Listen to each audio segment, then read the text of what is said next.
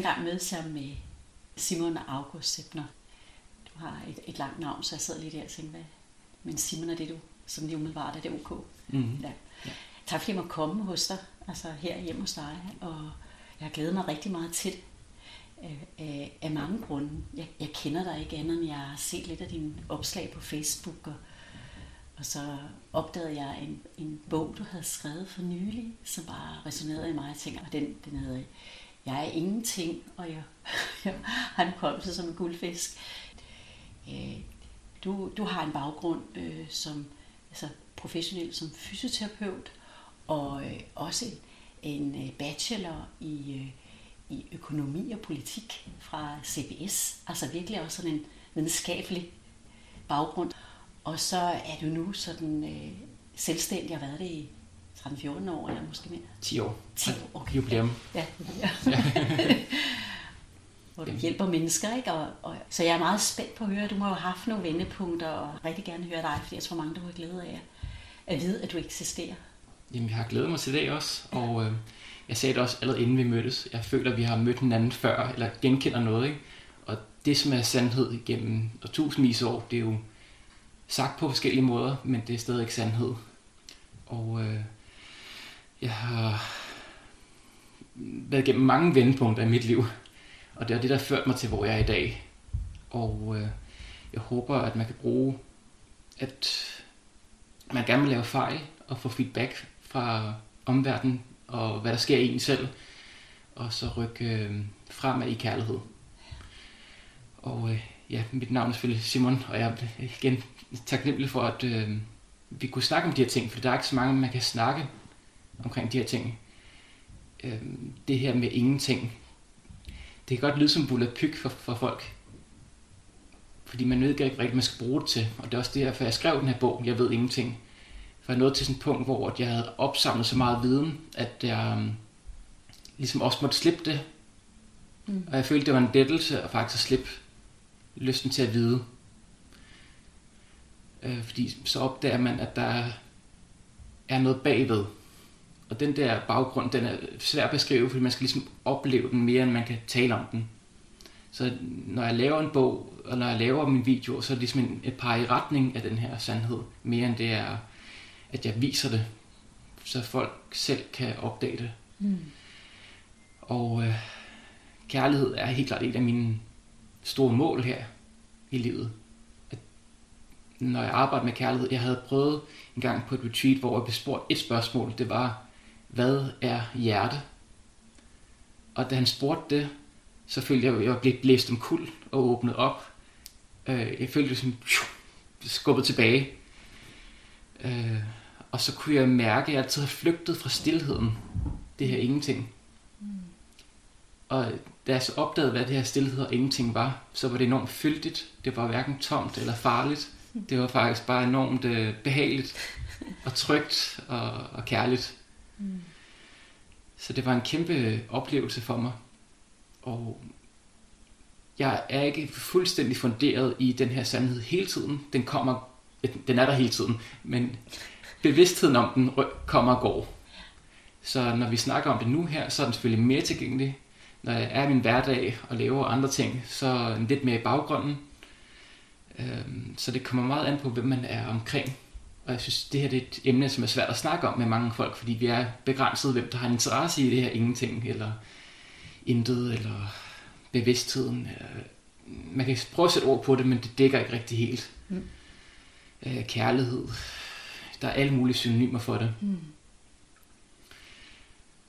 Så jeg glæder mig til at ja, komme med mit bud, for det er jo igen, hvad er der igennem mit filter, min programmering.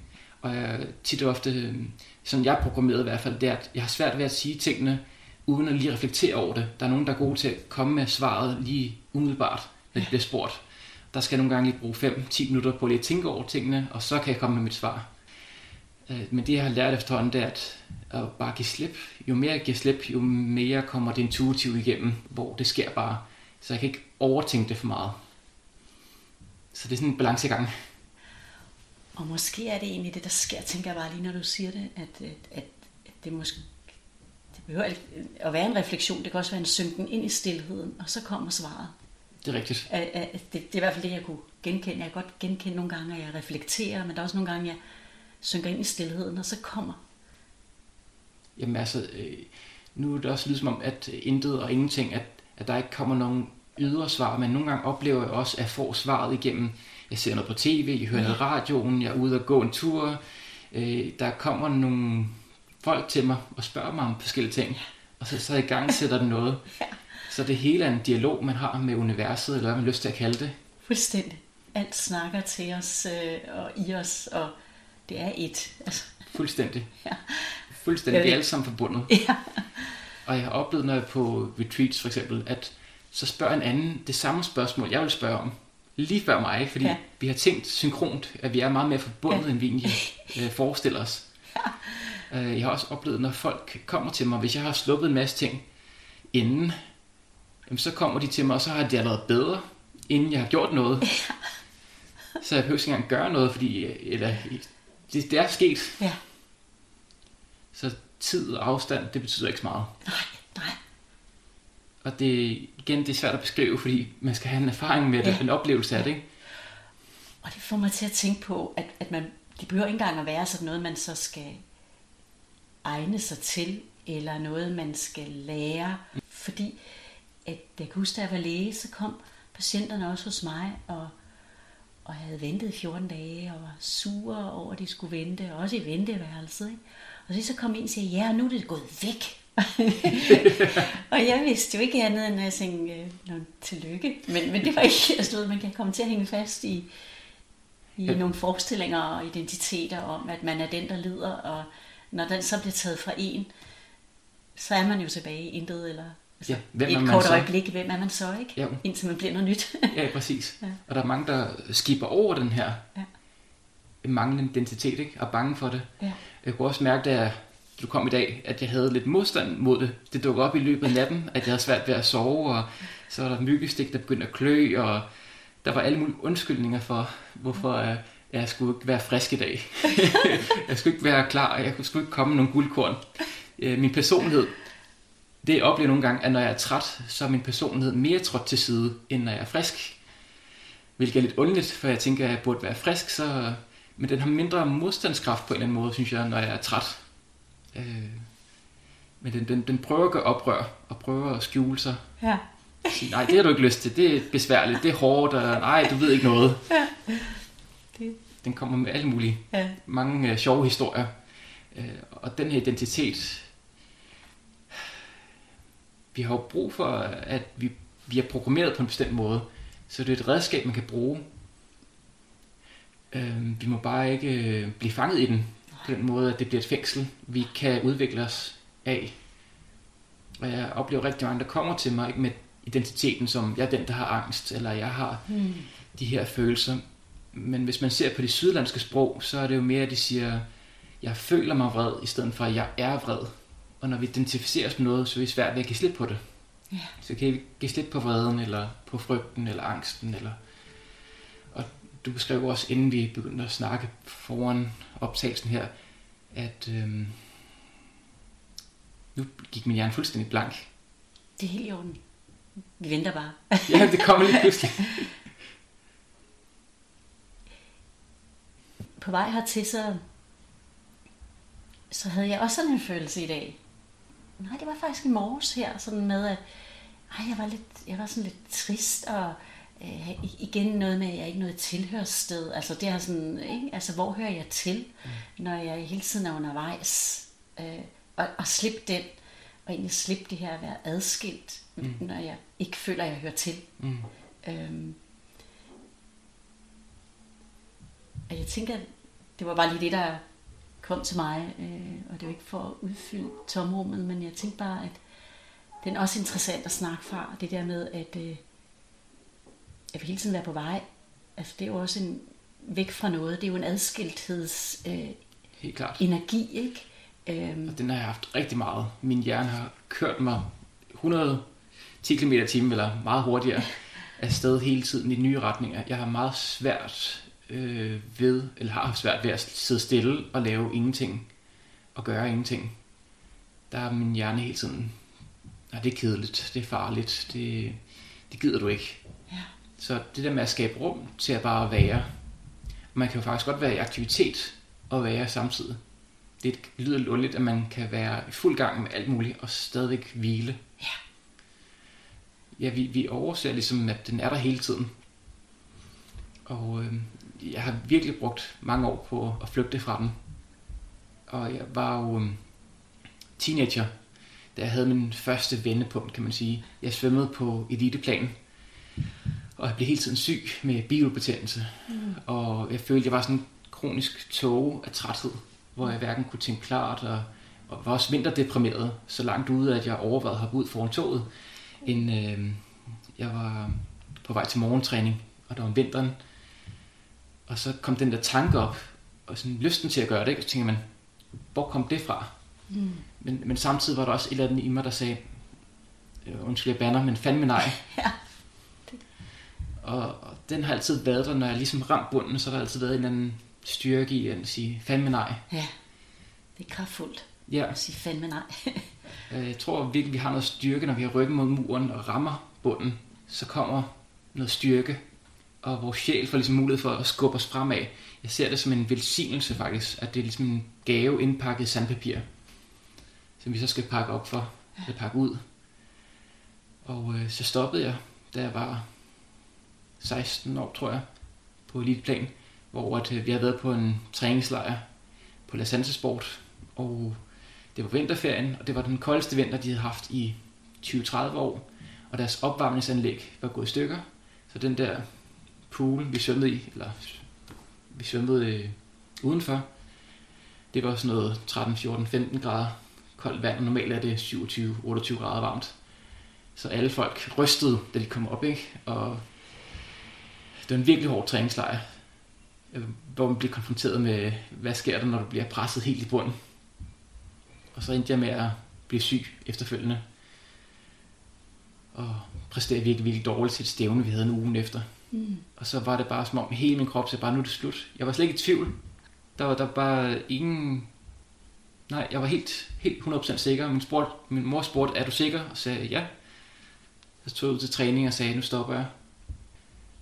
Og øh, det var bare øh, fuldstændig afklarethed. Det var slut på det tidspunkt. Og så tog jeg ned i biblioteket og fik fat på alle de bøger omkring sundhed og livsstil, jeg kunne få fat på.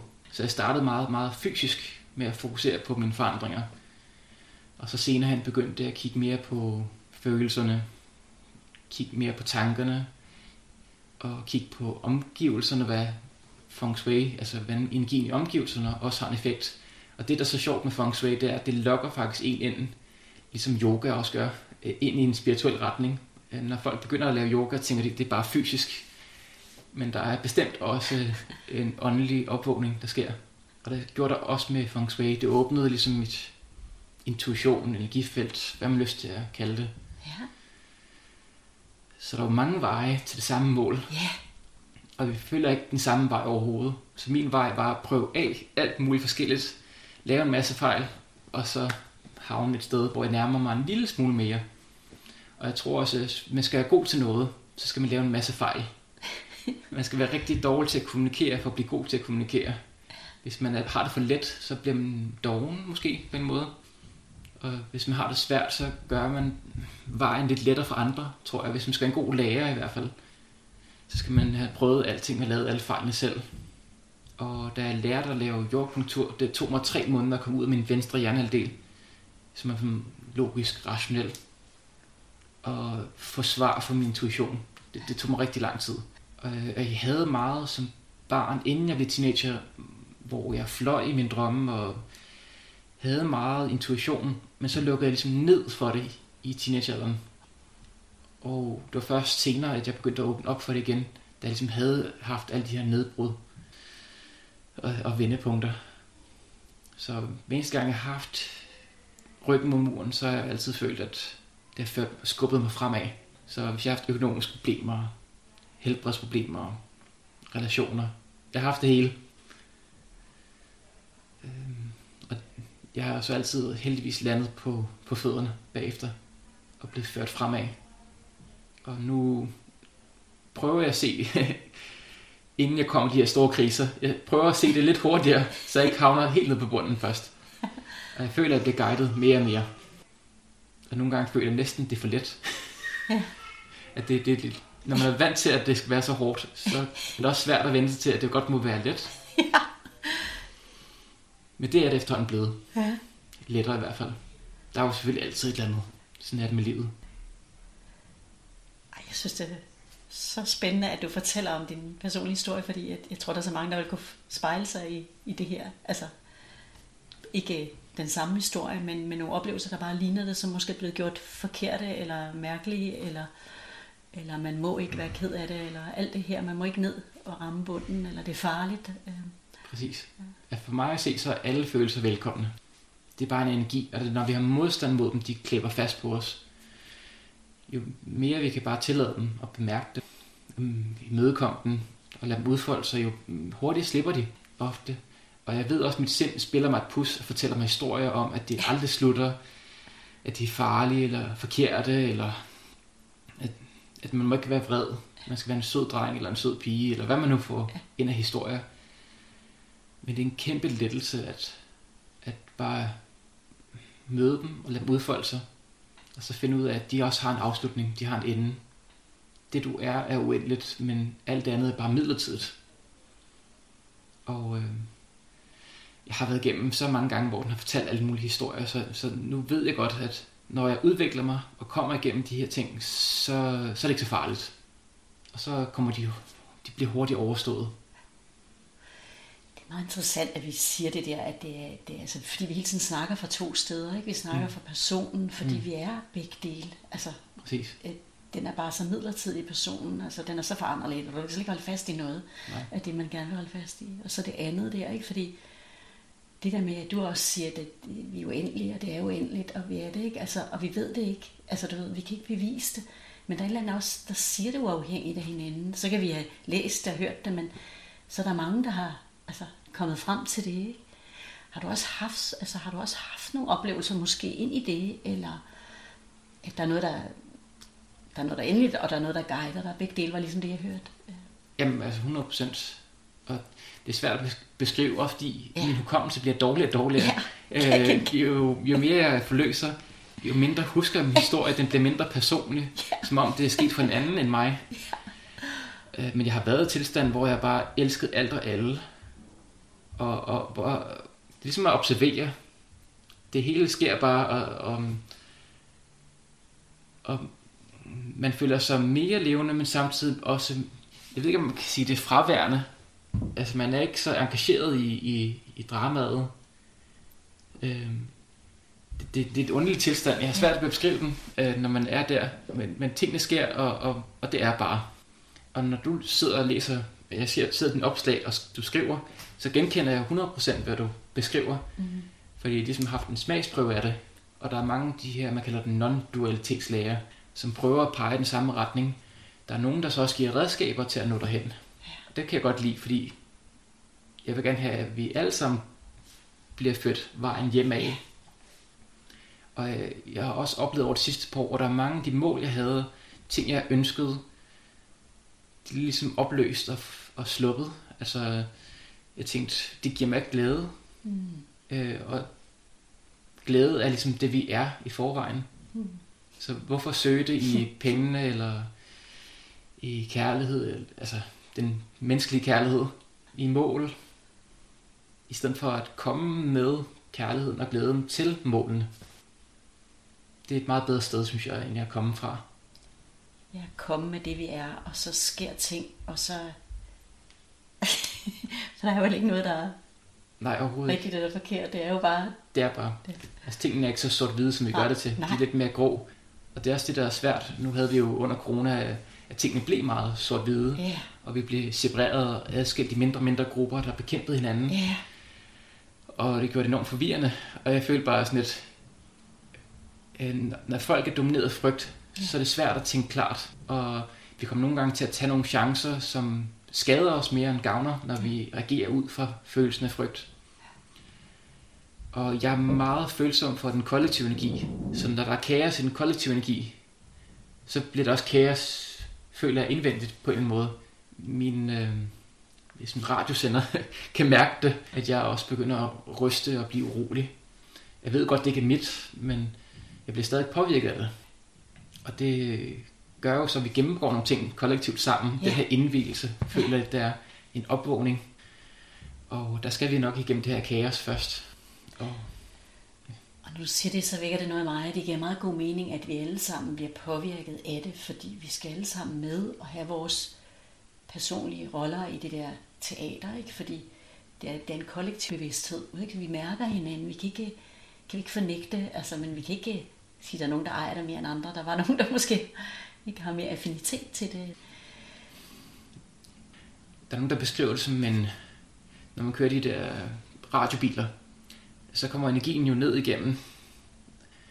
Og der er nogen, der bare har en lidt større åbning for radiobilerne og styrer den lidt mere. Altså, vi har ikke en kontrol, men vi kan lade som om, vi har kontrol. Øh, fordi det er lidt ligesom de der biler også i Tivoli, hvor at uanset hvor meget du kører til højre, så ja. kører den til venstre. Ja. Man har lidt mindre modstand mod, når den så ja. drejer til højre, fordi man ved, okay, det er den vej, ja. vi skal åbenbart. Jeg oplever, når vi ligesom har sluppet nogle af de identiteter og følelser, så er vi lidt en renere kanal på en måde. Ikke? Der er nogen, der har beskrevet det som, at man har en gylden butter i en, noget vand, og så er der mudder. Og når vi så øh, prøver at fjerne det her mudder, hvad sker der så? Så bliver hele vandet mudret. Så midlertidigt så oplever vi nogle gange, når vi begynder at arbejde med de her ting, at det bliver forværret, indtil der falder ro på det igen. Ikke? Men i virkeligheden så har vi jo begyndt at slippe nogle ting. Begynder at fjerne noget mudder. Øh, og det skaber forvirring og utryghed, den der mudrethed og uklarhed, ikke? Og ja. tvivl. Som, Helt klart et, meget tvivl. Et, et samsur med angsten, ikke? Når, når, når personen ikke kan holde fast i noget. ja, man føler, man går baglæns. Ja, også det. Jeg tænker, ah, jeg var der før, og jeg vil være der, men jeg præcis. kan ikke holde fast i det. Fordi personen ikke kan holde fast i noget. Jamen det er det. Altså, man prøver virkelig også at holde fast på det gode, ja. og det kan man heller ikke. Nej. Lige nok. Det er man også nødt til at slippe. Og det er det, der kan være det sværeste.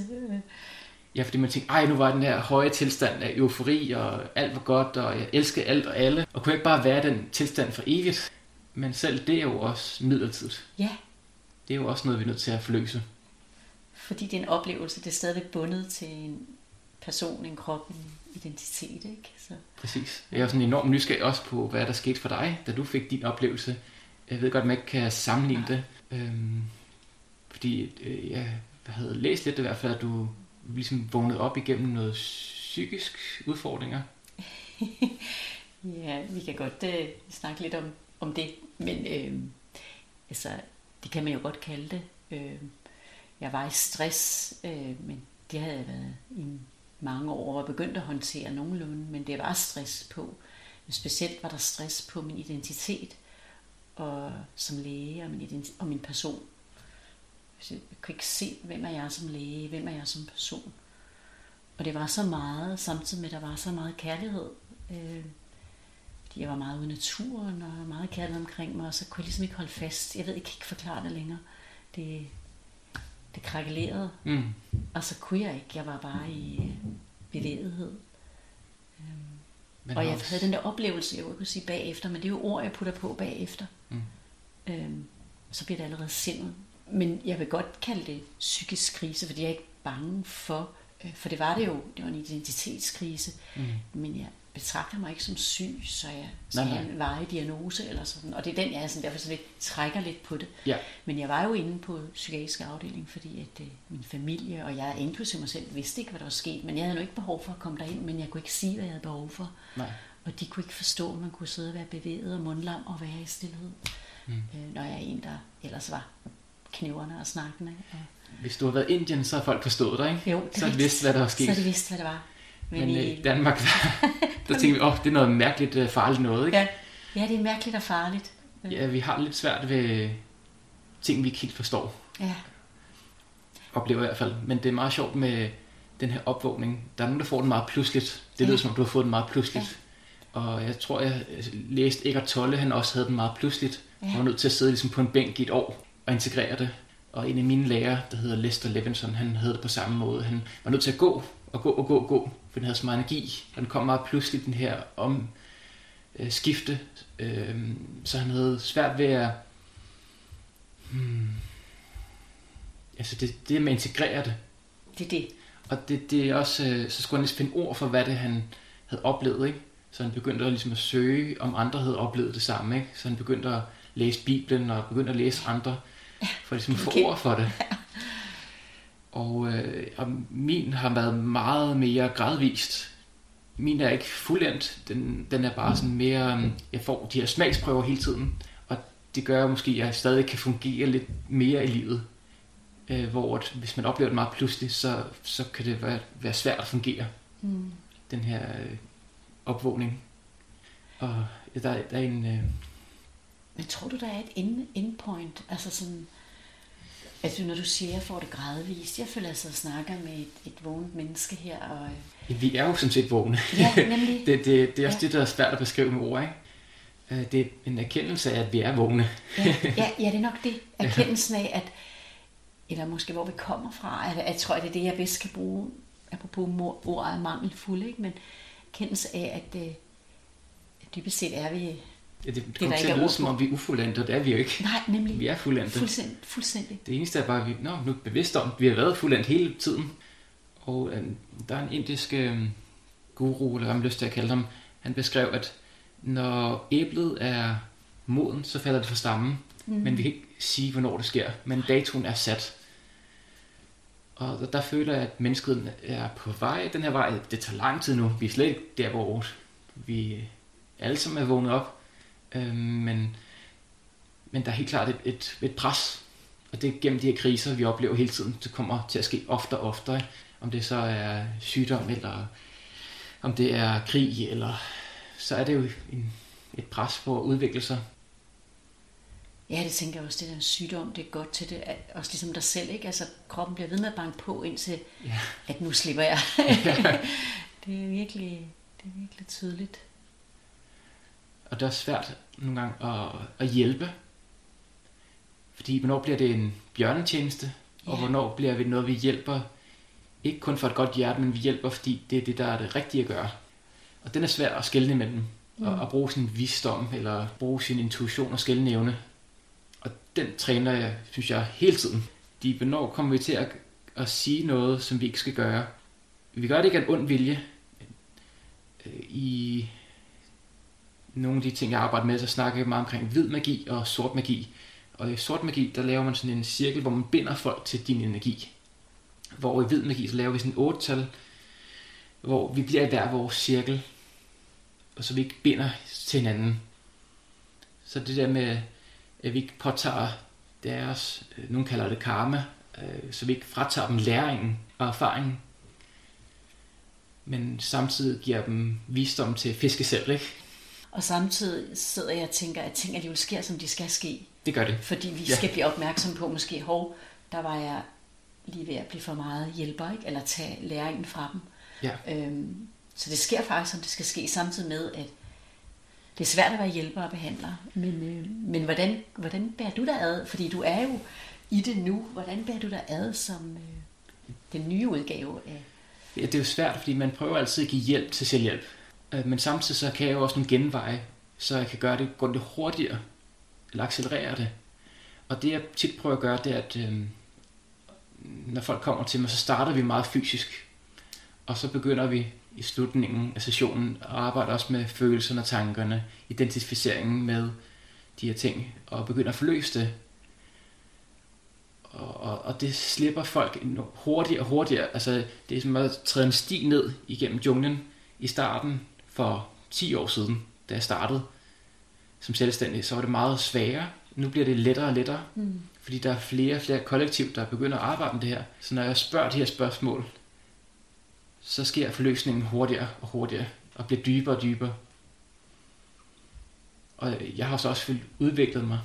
Og det jeg oplever, at jo mere jeg igen arbejder, inden jeg kommer, så mediterer jeg altid, og arbejder med at forløse alle følelser og tvivl, der må dukke op inden. Så min personlighed træder så meget til side, og jeg overgiver mig til det højere, eller hvad man lyst til at kalde det. Det højere lyder også forkert, for det er jo bare alt om fagnene. Og, og så går det meget bedre, når det sker. Det giver, det giver rigtig god mening. Der oplever jeg også nu, at folk er klar over, at krop og sind hænger sammen.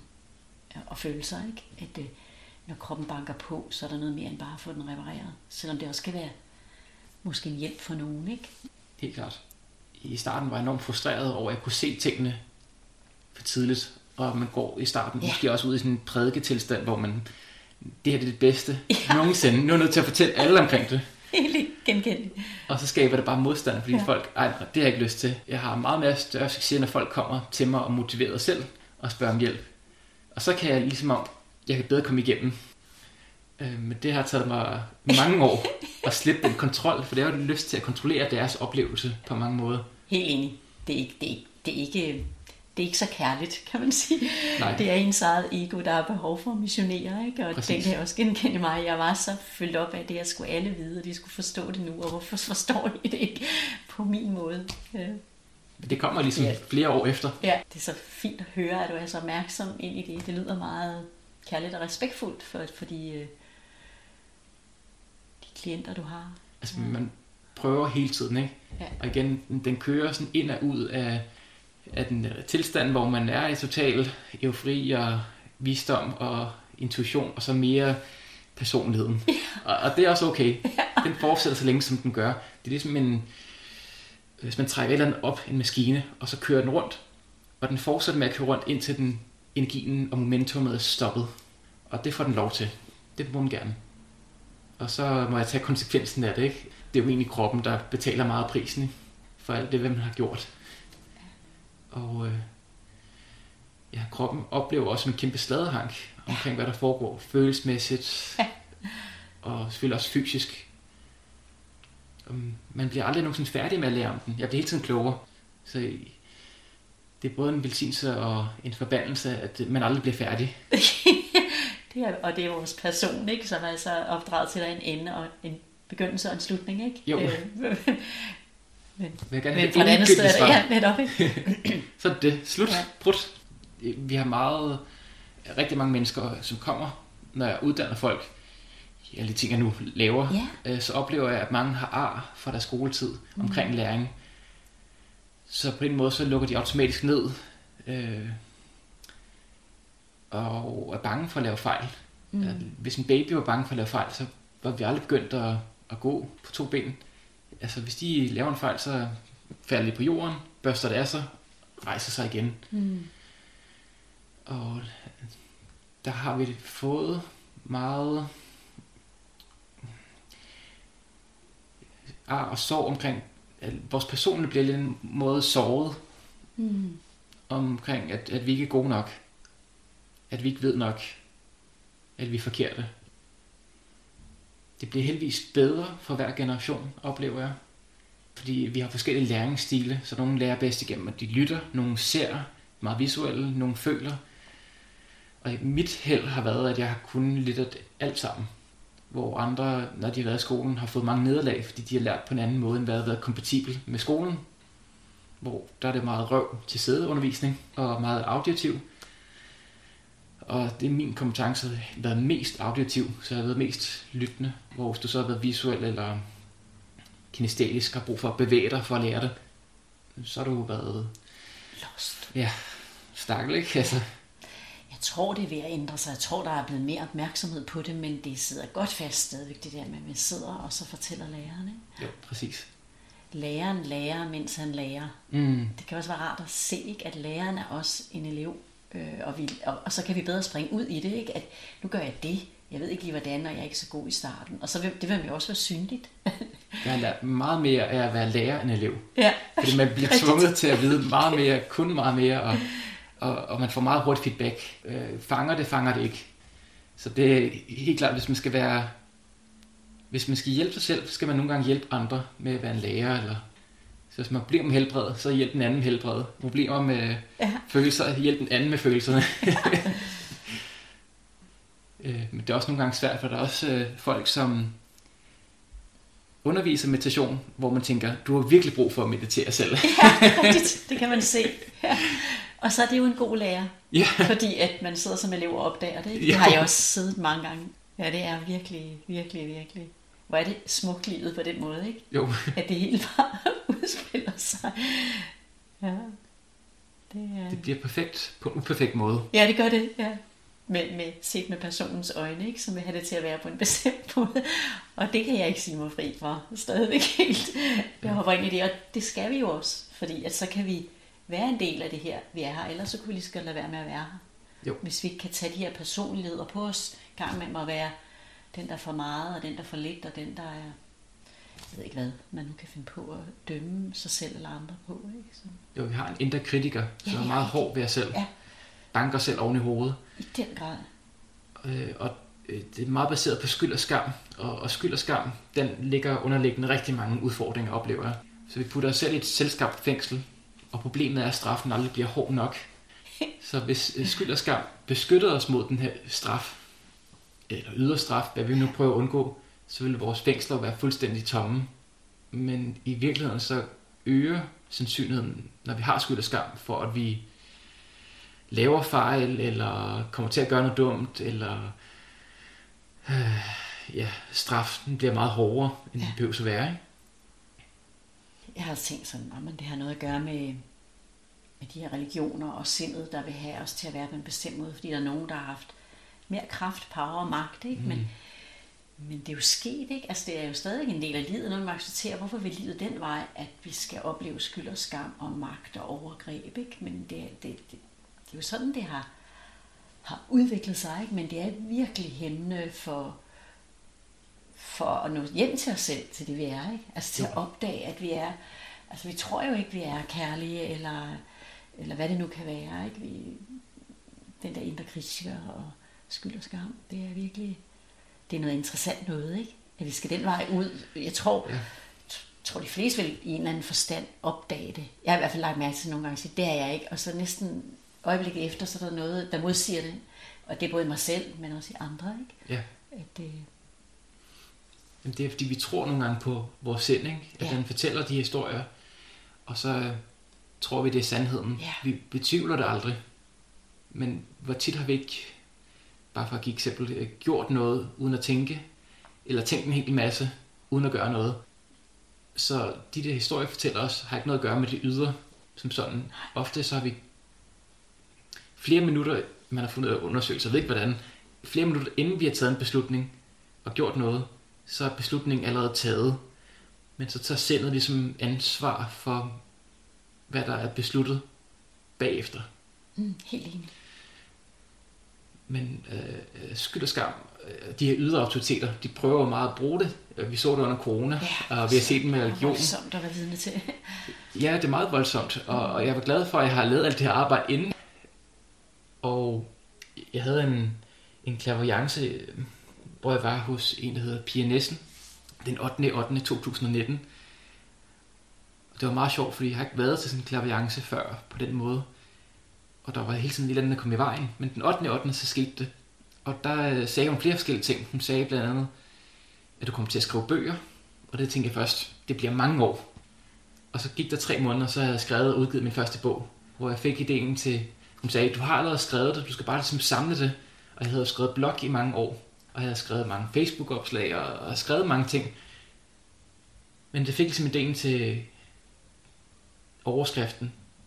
Og efter den første time, så har jeg skrevet seks sider. Så, så tingene, det første jeg begyndte, så væltede det bare ud. Øhm, Hun sagde også en anden ting. Hun sagde, at du bliver en øh, spirituel leder. Og så tænkte jeg, hvad er en spirituel leder? Hvad, hvad er det ikke? Ja, Men godt der jeg kunne så se under corona, at der er jo ligesom brug for nogen, der kunne holde oppe over frygten. Og kunne se igennem de her mønstre, øh, hvad der sker, når vi er skyld og skam og i frygt. Og den måde, det bliver brugt til kontrol af befolkningen, eller Mhm. kontrol af os alle sammen. mm, Og hvordan det der med, at vi ikke har lyst til at være udstødt for flokken, mm, det der magtmiddel, det er, vil du være en del af flokken, eller vil du ikke? mm, Det der gruppepres og mobning, vil jeg næsten kalde det. mm, Øh, der, der er jeg glad for, at alle de erfaringer, jeg har igennem livet, og har oplevet på egen krop, og, og ligesom har sluppet meget af det, så jeg var lidt ligeglad med, hvad andre tænker og Ja. føler om, omkring mig. Og da jeg lavede det her tv-program, hvor vi blev kaldt konspirationsteoretikere, så var jeg ikke bange for det der begreb, fordi det er bare et ord. Det er jo ikke den, jeg er. Altså, jeg, ikke, jeg har ikke behov for andre menneskers anerkendelse. Og så tænker jeg, at der kommer nok en kæmpe shitstorm bagefter. Og der var ingenting. Og tværtimod, så var der rigtig mange folk, som skrev, som ikke var enige med mig, men synes, jeg havde sagt det eller gjort det på en god måde. Og jeg vidste godt, at det ville blive klippet i sønder sammen, og jeg ville blive udstillet. Og det havde jeg egentlig okay med, fordi på en måde så håber jeg, at folk kan mærke energien bagved. Og det er egentlig... Der, der er brug for nogen. Der er jo meget været snakket omkring. Øhm, Jeg tænker på det med at være spirituel vejleder ja, At det, du er, du er, det er vel egentlig at hæve bevidstheden lidt, eller, eller hæve sig lidt over ja, det hul, vi alle sammen sidder i. Ikke? Ja. Man er stadigvæk en del af hullet, men, men, eller i sumpen, og så, altså nogen, der kan hæve sig op, og det er jo til glæde. Altså, der er jo ikke noget ophøjet i det, er bare til glæde for os alle. På et andet tidspunkt måske nogle andre. der, jeg tror, der er sådan en illusion omkring, at vi skal hoppe ned i hullet sammen med folk. Øh, men det bedste, vi gør for hjælpen, det er at sætte Misforstået medfølelse, fik jeg lyst til at sige. Ja, lige præcis. Ja, Ja, ja. ja. Lige præcis. Der er forskel på medfølelse og, og, og compassion. Ikke? Altså, det, det er svært at beskrive med ord. Vi har ikke rigtig nogen ord for det på dansk. Men det, det er ligesom, at man, øh, man har medfølelse, men man hopper ikke ned i hullet med dem. Så man holder rummet for dem på en måde. At det er okay, at de har den oplevelse. Og måske sætter en stige ned, så de kan træde op af. Eller viser en vej ud. Og det gør man ved, at man selv, altså det er ikke engang noget, man gør. Nej, man gør, man gør det bare ved at være det. Præcis. Ved at være tro mod det, sådan som man selv ser verden, og turde sige det, uden at blive skammet skyldet. Jamen, jeg blev meget overrasket over, at jeg tænkte, i den spirituelle verden, der var det meget sådan tolerance og åbenhed. Men jeg oplevede enormt meget, at igen, enten er du med os, eller er du imod os. Og man skal være spirituel på en bestemt måde. Og det har jeg også undret mig over, fordi man kan godt være vred og være spirituel. Man kan godt være ked af at være spirituel. Øh, der er ikke nogen rigtig eller forkert måde at være det på. Så uanset hvad folk gør, så er det jo okay. Jeg har respekt for deres valg. Øh, Det eneste, er, jeg håbede under corona, det er, at folk træffede beslutninger på et informeret samtykke, og de gjorde det ud for med følelse måske mere mod, i stedet for frygt. Og øh, det var virkelig interessant øh, oplevelse, det vi har gennemgået. Men det, det er alt sammen kærlighed. Og, og folk motiverede os at gøre alting egentlig dybt set af kærlighed. Som jeg oplever det og ser det. Så har du det skidt med den der rolle. Det har du jo ikke på nogen måde, hører jeg. Altså, men du bare blev overrasket over, at, at du på en eller anden måde blev... Øh, det var åbenbart det, der skulle ske Ja, lige nu. ja. Og jeg føler også, at, at det ikke er en rolle, jeg har lyst til at være i resten af livet. Men det var så den rolle, jeg skulle spille nu. Og, og det er så også okay. Det har jeg ikke noget imod, at det var meningen. Øh, men jeg også, hun sagde også, at jeg åbenbart har gjort det mange gange i tidligere liv. I 2019, ikke? At jeg har svært med uretfærdighed, og det har jeg altid haft. Så når noget sker uretfærdigt, så det er et eller andet, det bliver mørkt omkring mig. Tiden stopper, eller går i hvert fald meget, meget langsomt. Og så får jeg sådan nogle uanede kræfter, hvor jeg ligesom lynhurtigt går ind og ser tingene, hvad skal gøres. Så hvis der er for eksempel... Øh, jeg har været i en bus, hvor de påkørte en, en, en der løb ud foran bussen. Og alle folk øh, gik ligesom i stå, fryser fast. hmm, Og så er det som om, at så, så er det noget, der overtager mig. ja. Og så gør jeg bare tingene, uden at tænke over det. Hmm. Så jeg stod der og holdt hendes nakke, og ved bare velsigne hendes kærlighed. Hmm. Og tænkte, jeg holder bare, og at det bedste udfald sker. Øh, Hun blev påkørt med 50 km i timen, ikke? Øh, og blev kastet, men heldigvis havde hun sådan en stor vinterjagt på. Og hun blev skubbet så meget, at hun faktisk kun fik en jernrystelse. Så det var sådan, det, vi var to. En, en som ringede, jeg tror hun er sygeplejerske, og, og så og mig, ikke? som ja. fysioterapeut. Og, og, og, jeg tror ikke, det handler omkring, hvad jeg er uddannet som. Det, det handlede bare omkring, at bevidstheden sker automatisk igennem mig, at jeg reagerer bare. Og, og det gjorde jeg også her. Og, og det er ikke noget at gøre med mig, det er noget, som bare sker igennem mig. Fuldstændig enig. Og det fjerner jo også skyld og skam for alt og alle. Altså på den måde, at der er noget, der sker igennem os, ikke? Altså noget ting, vi skal udspille, ikke? Jo, Men der var det, at man nogle gange vågner op til det, hold da op, var jeg sådan, og nogen vågner måske ikke, det ved jeg ikke, nogen, nogen opdager det måske ikke. Øh, vi har jo uendelige chancer. Så hvis vi ikke når det nu, så er der jo flere chancer. og det er jo meget godt, at vi kan ikke lave en fejl. Og, øh, Det er, som skal være. Ja. Så selv når vi har lavet dem til synligheden fejl, øh, selv de politikere og ting, som sker nu, det er også noget, der fører os fremad. Ja. Så hvis vi, vi kan jo enten bekæmpe dem, eller vi kan støtte løsningen. Og der er jo rigtig mange, som går ind i krigen og Ja. i modstanden, Ja, og det fodrer den mere, end det løser enig. noget, ikke? helt enig. Det vedligeholder dramaet, at der er noget, der... Ja. Og det er jo ikke sådan, at man bliver en regnorm uden ryggrad.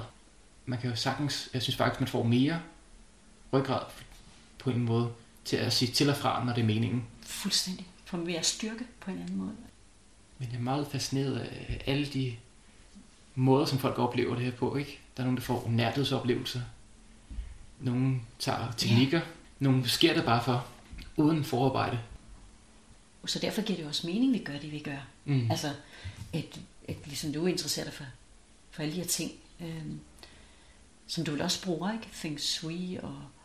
I Feng Shui snakker vi der, omkring... jeg kan ikke udtale det rigtigt. ja, det er fordi den kinesiske, der siger de Feng Shui. Nå, okay. Øh, Der er forskellige dialekter. Ja. Så der er Jeg har noget... bare valgt den anden dialekt. Men den danske siger Feng. Shui, tror jeg. Ja, det er den danske. Øhm, men øh, i Feng Shui snakker man meget omkring, at vores held er delt i tre dele. Så vi har det himmelske held, som er det sted, vi er født, øh, vores meditativ praksis, religion, øh, alt hvad vi gør sådan mere spirituelt. Så det er en tredjedel af vores held. Så har vi det menneskelige held, som er vores tanker, følelser og handlinger. Og så har vi det jordiske held, altså vores omgivelser, hvad vi omgiver os med af signaler og budskaber, som ligesom der, hvor det himmelske manifesterer sig på jorden. Så vi har brug for alle tre dele balance. Der er rigtig mange, som kommer nogle gange til at overse en af de her tre dele, ikke? Mm. som kun arbejder med det menneskelige held, kun arbejder med tjene pengene eller Ja. ja. succes på det menneskelige plan. Altså, Men der er jo også succes på et bredere perspektiv, at vi også ser, hvad til højeste bedste for alle, inklusive en selv, og, og få skabt himmel på jord. Det er det, vi ligesom er her for. Og det er det, jeg oplever, at Feng Shui kan være medvirkende til, det er, at vi kan skabe himmel på jord. Men igen, det er bare et redskab. Der er mange redskaber, som bruger det, man bliver tiltrukket af. Altså, jeg, jeg kan godt se det, og når man så sidder og lytter sådan lidt udefra, ikke, så er det, vi bevæger os ind i det der, men hvem er det, der skal have succes? Altså, du ved ikke, altså, Ja. hvor er det, der skal have succes?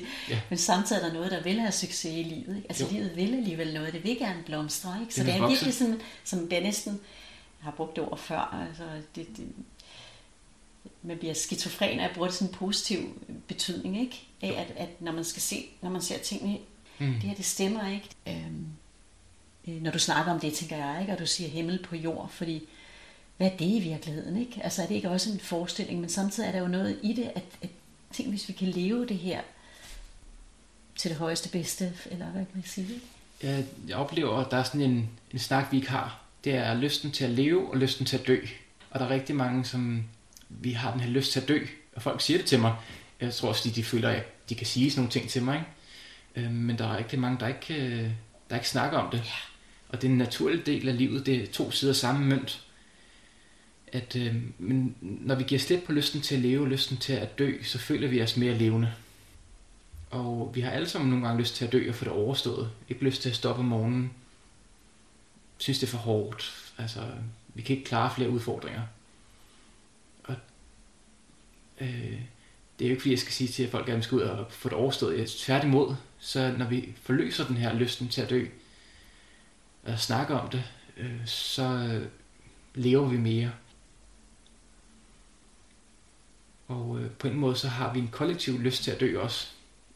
Vi har lyst til at, hvis man nu forestiller os for evigt, at vi vil leve i den samme krop, det er ikke særlig sjovt, hvis den begynder at bryde sammen. Så på den måde, så søger vi alle sammen en udvej.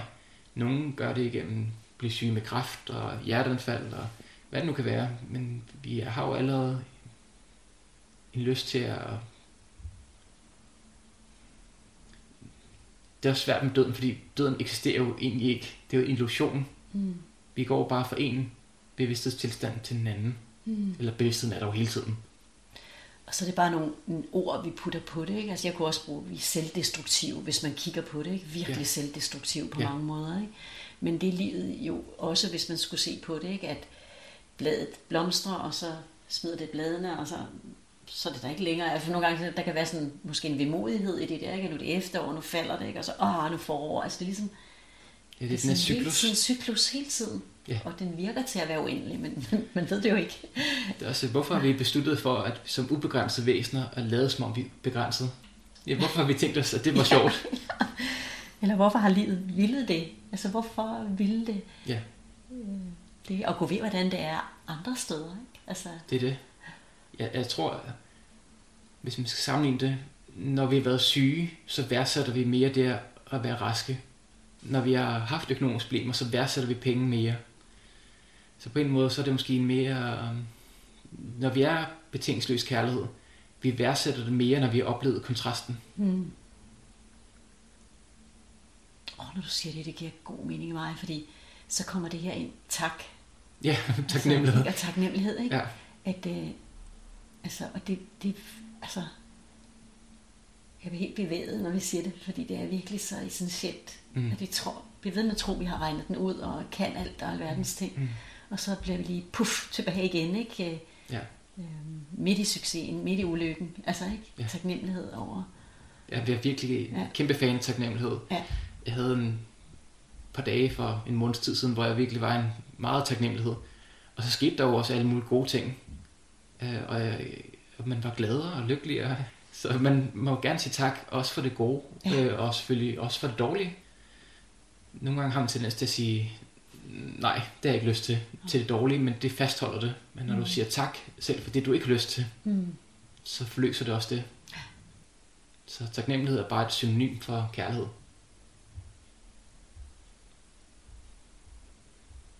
Men den er dejlig at hvile i nu. Jeg kan jo mærke taknemmeligheden, der er her nu. Og den, øh, den elsker jeg. Altså den der varme, øh, ekspansive følelse. Og nogle gange, så man slet ikke lyst til at tale. Jeg har oplevet nogle gange i dybe tilstand, jeg har meget svært ved at tale og sige noget. Ja, Jeg kan bare, jeg kan bare være. fuldstændig. Jeg skal virkelig anstrenge mig. Også nogle gange, når jeg spørger folk. Fordi det fløser også noget i mig, når jeg fløser, eller når de slipper. Det er jo ikke mig, der gør det. Når de fløser noget, ikke? Øh, så fløser det også i mig. Og, og, og, så kan det virkelig være svært for mig at fortsætte. Jeg kan ikke gøre noget. Jeg sidder bare helt fast, ikke, ikke stivnet, men... Ja, det er virkelig svært at bevæge sig og sige noget. Ja, jamen, jeg, jeg, kan, jeg kan genkende det så meget, det der, jeg har snakket om det. Jeg har lavet sådan nogle guidninger ind i den her værens tilstand af stillhed. Og jeg føler, at det er jo ligesom mig, der har taget det her program, sat det her, så, Ja. så jeg skal sige noget, ikke? og jeg kan ikke, og, og de andre siger ikke noget, de, de kan ikke. Så det er mit, der, der kommer op igen, ikke? Men, Jo. og samtidig så du også bare sidde. Stilheden, det sker, når jeg ikke siger noget og bare er. Så der er det hele øh, får mulighed for at ske. Jamen det er det, der er interessant, det er, at uden stillheden vil vi ikke kunne høre noget. Uden tomrummet vil vi ikke kunne se eller føle noget. Men vi ignorerer den, den der tomhed og stillhed. Det er altid, synes jeg bedst, det er, at folk oplever det selv. Så det, man kunne starte med at gøre, det er bare at tilrede alt, hvad der er i ens visuelle felt at være der. Så man ser rundt og ser alt, hvad der er i ens visuelle felt. Og så tillader dig selv også at mærke tomrummet, som er rundt omkring det, du ser. Og når vi bemærker tomrummet, øhm, så ekspanderer det på en måde. Det er der hele tiden, men det gør også, at det vi ser på en måde, jeg ved ikke om det bliver mere klart på en måde, synes jeg. Samtidig med, at det bliver mere, jamen, det er svært at beskrive med ord. Men man kan i hvert fald prøve at opleve det.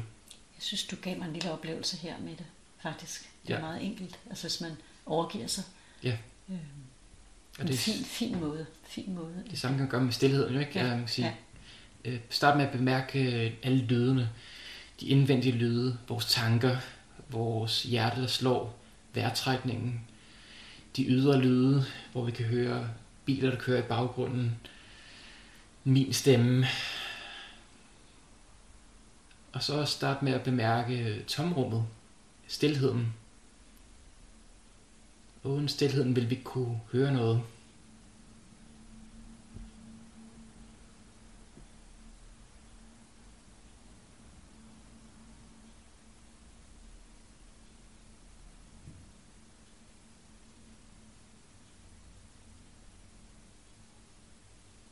Og så får man bare lyst til at hvile den, ikke? Ja, fuldstændig.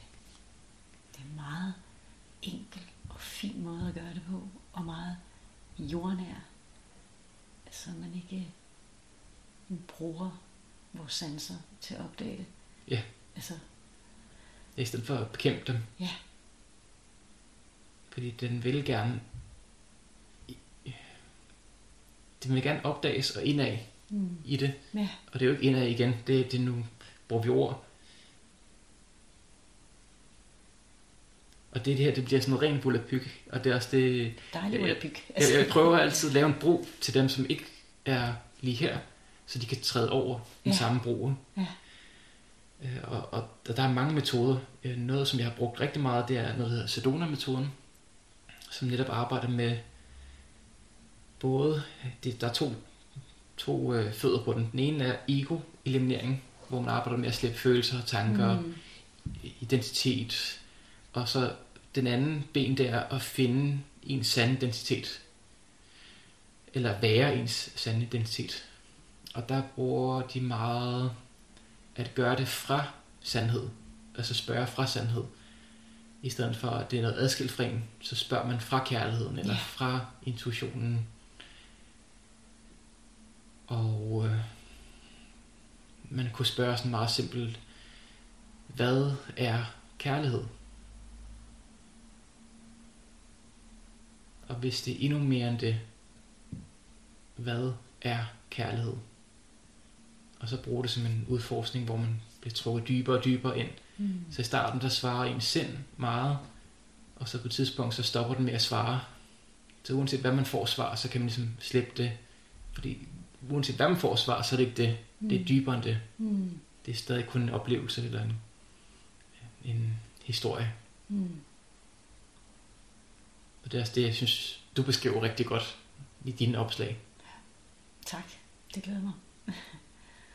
Men øh, det er godt med de her to, du også kommer med her, eller de her veje, altså tænker jeg, fordi jeg tror, hvad jeg kan genkende, jeg blev i hvert fald inspireret til nogle nye måder at, øh, at formidle det på. Jeg tror, jeg har brugt meget af den der med at observere følelserne og tankerne, og, og være det, være det sted. Det virker jo også rigtig godt. Ja, begge dele. Ja, ja. Men vi er så forskellige, så derfor det der med, at, at du kommer med det her, ikke? det var tydeligt, jeg kunne tydeligt mærke det. Ja. Altså, fordi en ting er, at man kan føle, at man er det i kontakt med det, men der er det her dybere og dybere i det. ikke? Mm. Det var meget... Der er så mange teknikker, ja. Og det er jo det der med at finde det rigtige. Og tit og ofte så virker det den ene dag, og så virker det ikke den anden dag. øh, og, og det jeg oplever nogle gange har hjulpet mig mest, det er sådan at tage to sider samme mønt og få dem til at opløse hinanden. Så vi har noget, vi gerne vil have, og noget, vi ikke vil have. Og når vi byder begge sider velkommen, så opløser de hinanden. Så det kunne for eksempel være, kunne jeg tillade mig selv at være så vred, som jeg er lige nu? Og kunne jeg tillade mig selv at være så glad, som jeg er lige nu? Eller kunne jeg tillade mig selv at sige nej til livet, så meget som jeg gør? Mm. Og kunne jeg tillade mig selv at sige ja til livet? Mm.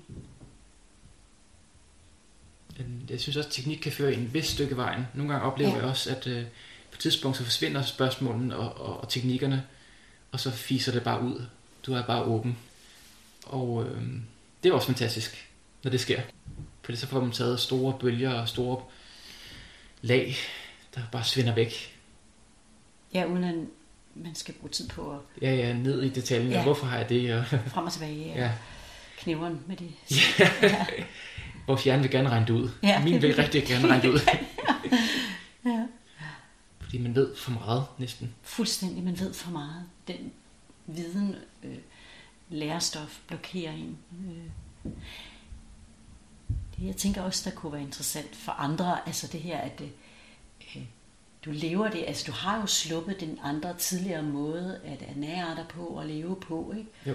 Altså, Hvordan er livet nu for dig? Livet fortsætter. det er det ja. korte svar. Ja. det er, der er stadig op- og nedture. Øh, det der er, det er, at bølgen, det grundlæggende, det er ligesom løftet. Så niveauet er løftet. Så der er stadig op- og nedture, men de er ikke lige så dybe. Men de er samtidig, ja, man kan ligesom nå lidt højere også, ja. de her bølgedale. Og det, det er faktisk egentlig grunden til, at jeg ikke drikker. Jeg kan ikke lide at drikke. At jeg føler, at jeg mister min top og bund. Jeg kan godt lide både top og bund af mine følelser. Jeg føler, at jeg bliver bare sådan en apatisk tilstand af, jeg er hverken helt glad, jeg er hverken helt ked af det. Jeg er bare mm. lidt ligeglad. Og, og den har... Jeg drak kun, da jeg var 18, tror jeg nærmest. Den, den har sluppet meget let for mig. Jeg har aldrig været tiltrukket af at ryge og tage stoffer overhovedet. Men jeg har oplevet, at man kan få de samme... Det, man egentlig virkelig har søgt igennem stofferne, naturligt, ved at kroppen selv producerer det, eller hvad det nu der sker. Det kan den jo. At, at man kan få den samme høje fornemmelse. Men jeg forstår godt, at folk søger den, den kunstige måde.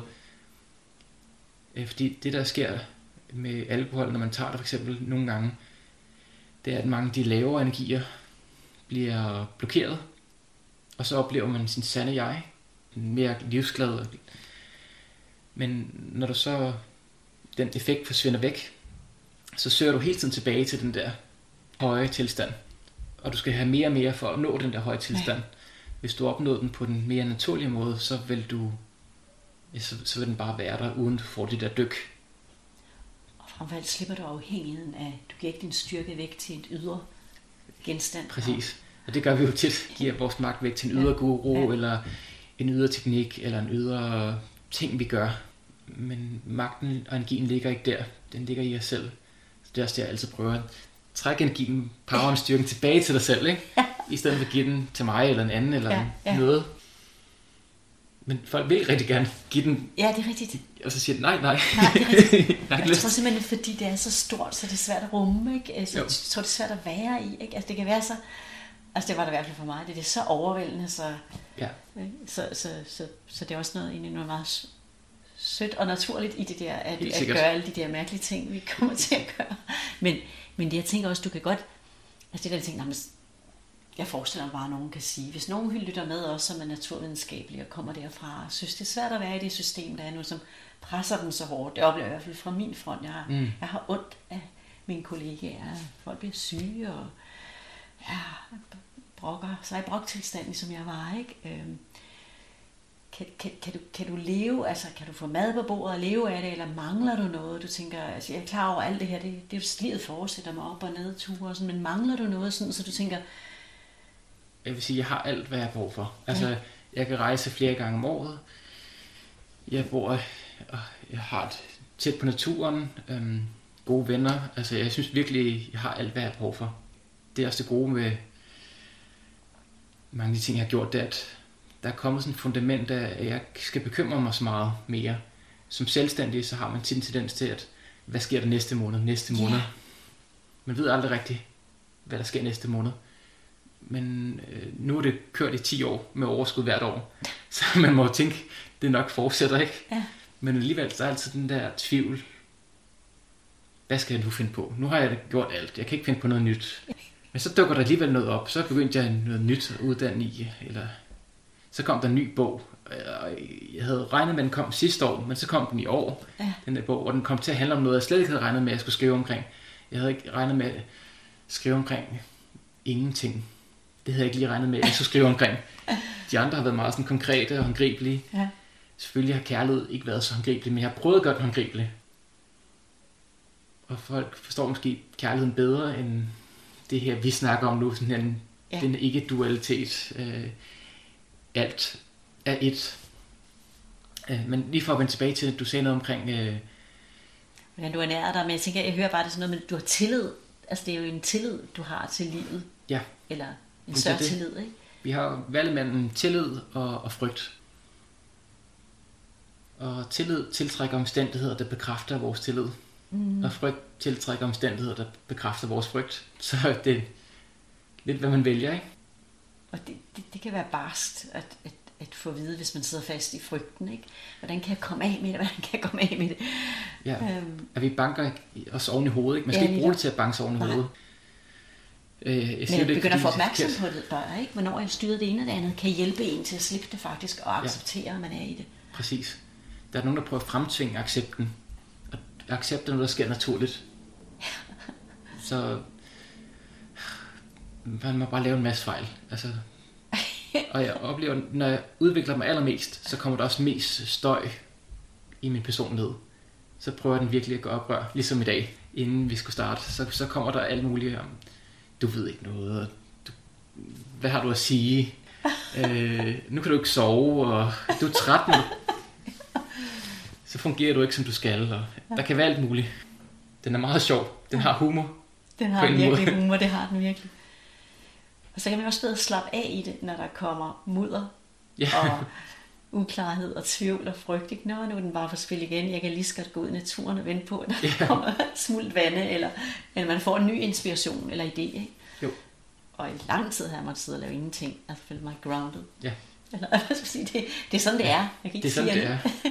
Og jeg er ret utålmodig indbygget. Øh, jeg vil gerne have tingene ske nu. Jeg er blevet bedre til at være tålmodig, men det ligger stadig i mig, at jeg vil gerne have alt, hvad skete, da jeg var 18 år. Ikke? Så var jeg ja. statsminister og millionær og olympisk mester i svømning eller et eller andet. Øh, men der er bare en proces. Man kan ikke springe trinene over. Og måske har den også øh, været, altså den er der jo også en grund, så den har jo været der for, at du kunne gøre det, du har gjort. Ikke? Ellers er det måske Altså, jeg tænker ikke, altså, hvis man kan begynde at elske den også, men jeg kender den godt, at, at, at jeg tror, den er meget menneskelig. Ja, det må være, fordi der er et eller andet, der dybest set de også kalder på os tilbage. Ikke? Jo. Fordi det er det, vi vil. Når er utålmodige, så vil vi ud for at komme hjem, eller have noget til at ske for at komme hjem. Altså, når jeg læser noget, som det giver resonans med mig, så kan jeg bare mærke det sandt. Altså, så føler jeg den her varme, ekspansive energi, og jeg ved ikke, hvorfor jeg ved det er sandt. Jeg kan bare mærke, det er sandt. Øh, og sandt er jo også noget mærkeligt ord at bruge, ikke? Men øh, ja, jeg, jeg, jeg føler også, at det er sådan en kliché, at det handler ikke omkring endemålet, men rejsen dertil. Ja. Man overser nogle gange det rejsen undervejs, der er vigtigt. Mm. Det er nok måske derfor, jeg godt kan lide at rejse. Jeg elsker at rejse. At få inspiration meget af det. Ja. At der møder man nye mennesker, får nye indsigter, men det kan også bare ske nede i, i træningscentret. Ned til frisøren, eller hvad man nu gør. Handler ind. Ja, fuldstændig. Der kan man møde et menneske, der siger noget, som man, wow, eller man har en udveksling. Ja. Og det er så sandt. Men vi har nogle talenter gaver med, hvor at, jeg tror også, det handler meget omkring at, at tro på det. For jeg oplever rigtig mange helt fantastiske mennesker, som aldrig nogensinde kommer ud med deres bog, eller kommer ud med deres viden. Mm. Og det er synd og skam, når man har de her talenter og gaver, som andre kan få glæde af, at det ikke kommer ud. Og det er jo nogle gange, vi gør det kompliceret for os selv. I stedet for bare at starte, hvor vi starter, så vil vi gerne starte ved starten. Og nogle gange, vores hjerne tænker ikke fra A til B. Den kører nogle gange fra A til, og så kører den til Z, og til B, og til så, så realistisk set, så, så handler det meget for mig omkring bare at starte. Og så være så uperfekt, som det nu er. Og så bliver det perfekt hen ad vejen. Eller mere perfekt. Det er virkelig det skridt, man kan se, at du har taget til nu at stå der, ikke? Et skridt ad gangen, og, og det er i orden at være uperfekt, ikke? Altså det er virkelig en, uh. Jamen, jeg var også meget disciplineret, øh, da jeg var yngre. Altså, hvis jeg satte mig noget for, så gennemførte jeg det også. Og nu er jeg blevet... Jeg har svære, svære ved at piske mig selv til at være disciplineret på den der gammeldags måde, hvor jeg føler, at jeg skal gøre noget, jeg bør gøre noget. Øh, nu flyder jeg lidt mere, og jeg skal lige vende mig til det. At øh, nu er der energi, okay, så arbejder vi. Nu er der ikke energi, Nå, så er vi nødt til at slappe af. Ja. Og, og, og de gamle dage, der ved, så gjorde jeg 100 dage træk et eller andet, eller trænede hver eneste dag, og to gange om dagen, og gjorde alle de her ting. Læste, læste, læste. Det, det kan jeg ikke på samme måde mere nu. Nu øh, er der mere sådan en, en, en værens tilstand, hvor det, det sker, som det skal ske. Oh, jeg synes, det er så godt at få frem det her, fordi det er virkelig, altså det er virkelig en, en helt anden måde at være i livet på. Ikke at det andet også kan bruges ind imellem disciplinen, når det er den, man bliver taget af den, ikke? Men, men det er jo meget, meget mere kærligt på en eller anden måde. Øhm, og slider ikke på krop og sind og følelsesliv og relationer, at man knokler. Øhm. Nej, det, det er en svær balancegang, Ja, det er og sådan den hele livet, ikke? Jo. Balancen mellem for lidt, for meget, Ja, lige nøjagtigt. men for at vide, hvad der er spirituelt og hvad der ikke er spirituelt. Så er det spirituelt at være veganer. Så er det spirituelt at lave yoga, eller og, og, og Gud, vi kan ikke beskrive det med menneskelige koncepter, at øh, det ord, det, det er nogle gange for farvet. Og det er ord bare, ikke? det adskiller bare, lige snart vi bruger det. Ikke? Altså, øh, så var det måske i starten med en, en god intention og en, og en vigtig, hvad skal man sige, øh, del af udfoldelsesprocessen, at ordet spiritualitet kom frem. Ikke? Men det er jo også lige så mange forståelser af det, som der er mennesker. Det bliver brugt også ligesom med, i Guds navn, eller du ved, i Bibelens. Mm. Ikke? Altså, der er noget, der igen kan dunke. Ikke? Altså, sådan, så det er virkelig sådan en, en helt sådan opmærksomhed ind i år, hvor hvad det er, når man begynder Men på det, ikke? Eller, og hvor kom jeg fra selv, og alt det der, ikke? Det, der er interessant, det er i alle skabelsberetninger, næsten over hele verden, der er der altid, i begyndelsen var der ordet, Det og ordet var hos Gud, og Gud var ordet. Så det, der starter fra ingenting, det er ligesom lyden eller vibrationen, frekvensen.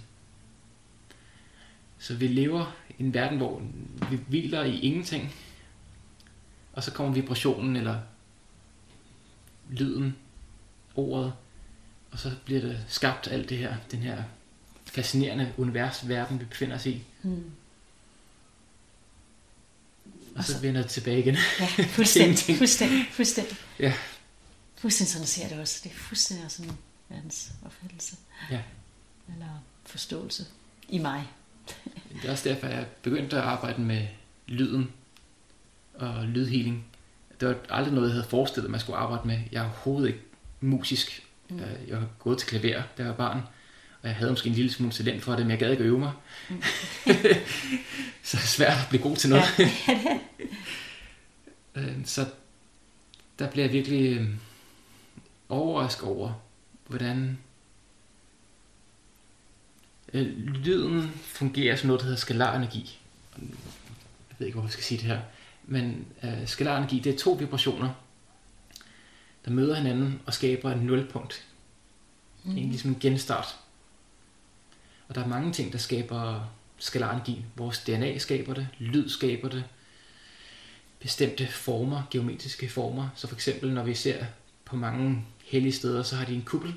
Og den her kuppel, det her 360 grader, det skaber også det her Fibonacci eller skalarenergi. Så der er en grund til, at de har gjort det i gamle dage. Men den her information og viden er gået lidt i glemmebogen, så nu gør vi det bare, men vi gør det uden at tænke over, hvorfor vi gør det. Så kommer jeg tilbage til det med hukommelsen fra start af, Mm. mm. at øh, vi har glemt det, eller vi har taget afstand fra det. Øh, og det er egoet af personen, der vil udvikle sig, og livet, der vil udfolde sig mere og mere. Men alligevel er der noget i os, der ved det dybt. Altså siden, at jeg har også haft det der med lyd, en del af min vej også, ikke? Øhm, og er det stadigvæk. Men, øh, og så det her med hukommelsen, ikke? Altså, det, er jo- det er jo noget af det værste, man kan sige til den her verden, hvor det bygger på, har du husket, har du gjort, og ellers kommer kontrol og slam og jeg ved ikke hvad. Men alt muligt, ikke? Og, og min uddannelse, din også, ikke? Noget med at huske og sådan, ikke? Så det der med at, at opdage, at det jeg husker er en fortælling, der er foranderlig, så jeg kan ikke bruge det til ret meget. Men de mest ja. indtryk, altså lyd, følelser, et, et splitsekund af et, et, et indtryk, ikke? Eller, Ja. sådan oplever jeg, hvad det er, men jeg tænker, når du skriver det, jeg har en, en skøn undertitel, jeg har en, en, en hukommelse som en guldfisk, eller Jeg husker dårligt, husker en en dårlig en guldfisk, Ja. det var jeg, det er ikke engang Jamen, det var bare interessant, hvordan at øh, over de sidste 20 år, der har man jo selvfølgelig målt øh, korttidshukommelsen, eller man kalder den øh, attention span, opmærksomhedsspændvidden på dansk. Ja. Vi har ikke sådan rigtigt ord for det på dansk. Den er faldet fra, jeg tror det var 12-13 sekunder til 8 sekunder for mennesker. Og guldfisk er på 9 sekunder. Okay. Så de har simpelthen en bedre attention span eller opmærksomhedsspændvidde end os mennesker efterhånden. Ikke? Hold Fordi vi har så mange indtryk, der er overvældet. Og det har også følt, at der er flere og flere, der bryder sammen med stress. Vi ser politikerne. Jeg ser også folk omkring mig, øh, der bryder sammen med stress. Øh, fordi mm, vi skal præstere og gøre noget. Vi skal huske en masse ting. Og, og tiden speeder også op på en eller anden måde. Det føles sådan i hvert fald, at et år var lang tid for 20 år siden, men nu føles det som om, det går bare sådan så hurtigt. Mm. Jeg ved ikke, hvor 2023 er blevet af. Jeg Mm. mm. føler lige, at jeg startede. Og hukommelse er også interessant. Jeg tog en gang et helt kursus omkring hukommelse. Ofte, når vi stiller et spørgsmål, så ligesom at kaste en mønt ned i brønden, og så går der måske flere timer, så lige pludselig, nå ja, nu kommer jeg i tanke om det. Så svaret kommer, fordi vi har intentionen. Og det er også meget vigtigt, at vi har en intention. Hvad er det, vi gerne vil vide? Så vi fortæller vores større del af vores sind, som er ude for bevidstheden. Det er kun en meget lille procentdel af vores hjerne, som har et sprog. Jeg tror nærmest, det er kun 1% eller nærmest ingenting. Den øh, meste af vores hjerne tænker i billeder og i følelser. Ja. Og der skal vi ligesom oversætte fra den større procentdel af vores hjerne til den logiske, rationelle, den som taler, som har et sprog. Og som så kan udtrykke det, der er husket. Ja. Men erindringen sidder et andet sted. Ja, det er virkelig svært. Jeg Ja. oplever, at vi har ligesom et bibliotek omkring os, hvor vi som overring på et træ, der sidder følelserne, hvis de er ufordøjet. Så der kan sidde undertrykt vrede ud fra leveren.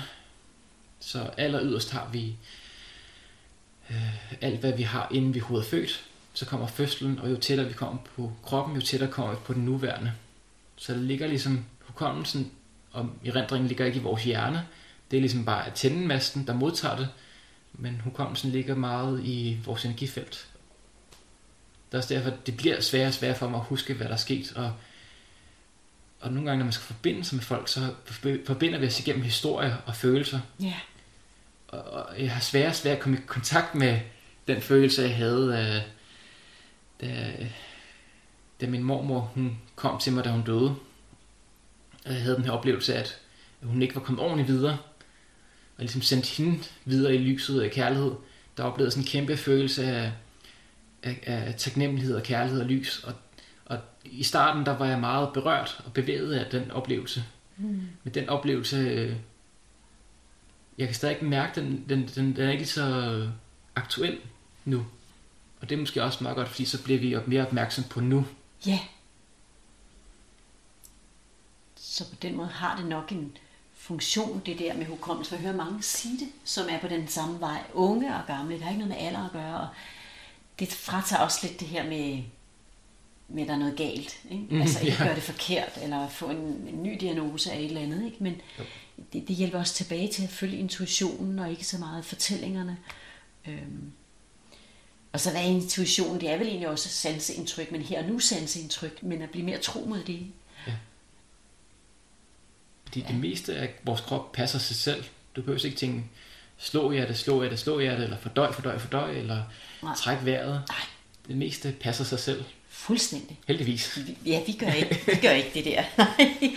Men så er der et eller andet lidt vilje lagt ind over, ikke? Vi kan trække vejret lidt midlertidig kortvarig vilje til at trække vejret ind og ud. Ja, jeg synes bare, at det Dybere. bliver anstrengt, når man gør det, ikke? Helt Med- klart. Men det der, man siger, "Jamen, så træk vejret helt ned i maven, ikke? Altså, der, jeg mener, der er jo noget vilje med, og så kører det jo bare af sig selv. Præcis. Ja. Vi kunne snakke i timevis, tror Ja, jeg, kunne vi. omkring alt muligt. Det tror jeg også, og jeg tror også sådan, at vi er ved at lande der. Jeg sad bare lige tilbage med den der hukommelse, opmærksomhedsspænding. Altså det der med spændings, attention, øh, hvad kaldte du det? Ja, attention span, Ja, opmærksomhedsspændvidde. Ja, ja. Øhm, at den er interessant i forhold til alt det her øh, indtryk, og den kan man jo også arbejde med, sin klart. opmærksomhed, og have den. Det er igen, øh, din hjerne vil gerne have et formål. Hvorfor gør du det? Hvad har du Mm. brug for at vide? Ellers så er ligegyldigt for den, så forsvinder det bare væk.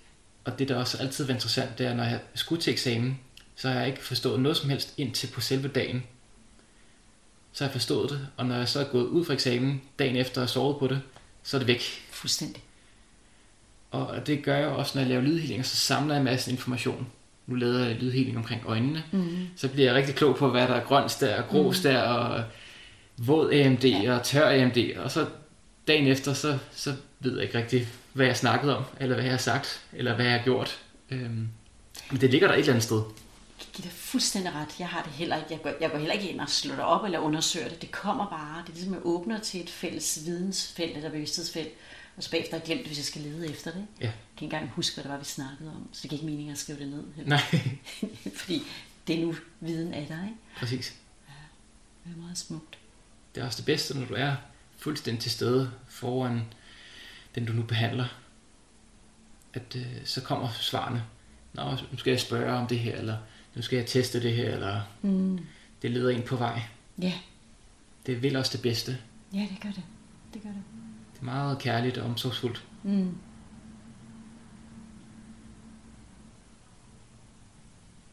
Ja. Jeg prøver, og det har været altid mit fokus, det er at gøre det sværere let. For det er let at gøre det lette kompliceret, eller det komplicerede endnu sværere, ikke? Jo. Så det der med at gøre tingene let at forstå, det, jeg øver mig evig eneste dag, og det er virkelig en kunstform Mm. at kommunikere. Ja. Også fordi det er noget, som har været svært udfordrende for mig. At få sagt det, jeg tænker, føler og mener. Og føle, der er plads til at sige det. Mm. At det er noget, som andre folk gerne vil høre. Ikke? Ja. Det har jeg skulle arbejde med i mange år. Så på den måde har det været virkelig udfordrende at skulle være lærer. Det kan jeg godt se. Og, og, og, du gør det virkelig godt. Jeg synes virkelig, det er virkelig godt det her. Og jeg tænker, at det her er forhåbentlig mange, der vil lytte med, at øh, det kunne de få noget af. Og man kan jo bare lytte i små bidder. Øh, Jamen det er det. Ja. Jeg oplever tit, at læring kommer i lag. ja. Så man hører noget første gang, så hører man noget anden, anden gang. Og, øh, Jeg kan godt lide at høre ting flere gange, og også bare mærke energien. For der sker jo også noget, når vi mødes her energimæssigt. ja, det gør der. Det gør der nemlig. Og alle dem, som nogensinde vil lytte til optagelsen, er jo også til stede energimæssigt. Fuldstændig. Det, der er ret fantastisk med optagelsen, det er sådan underligt af shamaner ting. Du må ikke tage et billede af mig, eller du må ikke øh, optage noget, fordi det, er sådan, det fanger en del af sjælen. Men jeg synes på en måde også, at det er noget positivt, Ja, at, at på optagelsen, den energi og følelse, man havde, den kan mærkes på tværs af tid og sted. ja det kan den. Ja. ja, jeg tænker sådan, har du mere på hjertet, eller sådan, Jamen, jeg vil sige, hvis folk er bange for, om de kan leve af deres passion, mm, øh, det er svært at være selvstændig. Jeg kommer fra en familie af selvstændige. mm, Min far er selvstændig, min bror er selvstændig, min anden bror har været selvstændig, og min mor har arbejdet for min far i mange år. Og min anden bror også. At øh, man skal være god til at sælge. og der har vi som måske i spirituel meget modstand mod penge og mod at sælge sig selv. Men man skal jo fortælle om alt det gode, der er. Fordi hvis McDonald's skal sælge, så kan du også sælge noget, som er så godt, ikke? Hvis, øh, hvad der nu er, Bageren. industrier, øh, øh, krigsmaskinen, øh, hvis de kan sælge, så kan noget med integritet og noget, som vil hjælpe os alle sammen, det kan vel også sælge sig selv eller blive solgt. og det er helt ok, ligesom vi har brug for vand og mad og Præcis. alt muligt, ikke? Det er det. Øhm, Der Det har- giver god mening. Jeg tror, jeg har haft, jeg har i hvert fald haft det der med, at det er svært at sælge, men det er også ligesom, jeg kan ikke putte ord på det, jeg sælger. Altså det, jeg dybest set sælger, ikke? Fordi det er, det er det, der sker her og nu, og det, det, den, den er svær at sælge. Så ligesom til et eller andet, øh, det virkelig man skal putte på det, ikke? Fordi jeg tror ikke så meget, det er handlingen eller det øh, alene. Mm. Det har sikkert også betydning, siden det er her, ellers ville det ikke være her. Mm. Men det er rigtig meget den energi, der lægges ind i. Øh, Helt klart. så der, derfor er der to, der kan kalde sig læger, og den ene er mere lægende end den anden i sit væsen. Ikke? Helt klart. Ja. Helt klart. Så. Jamen altså, jeg prøver at snakke til folks udfordringer eller problemer. Fordi vi er meget universelle i vores udfordringer og problemer. Ja. Det er også svært at sige, at man kommer med en løsning. Der er også nogle ting, man ikke må snakke om, men man kan løse. ja, det er rigtigt. Du skal være forsigtig. Ja, det er det. Og, og, og, og, og det er også nogen, der siger, at man kan ikke... øh, Alle ting kan blive kureret, men ikke alle mennesker kan. Og, og, og, det er godt sagt. det er virkelig svært, fordi vi kan nogle gange bruge de her historier og klichéer for, til at banke os selv oven i hovedet, ikke? Det, det er bare mig, der er noget galt med. Så jeg, jeg, det er virkelig svært og kompliceret. Det er igen, det er ikke så sort-hvidt. Så når det er gavnligt, så er det gavnligt. Når det ikke er gavnligt, så lad være med at bruge det.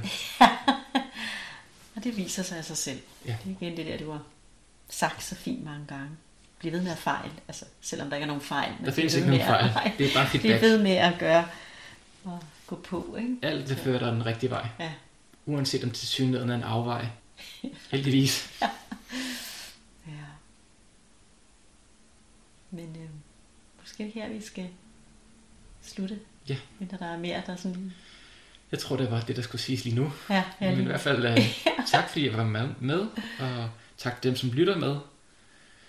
Det har været en fornøjelse, ja og jeg glæder mig. i, i lige måde. Tusind tak. Så tak.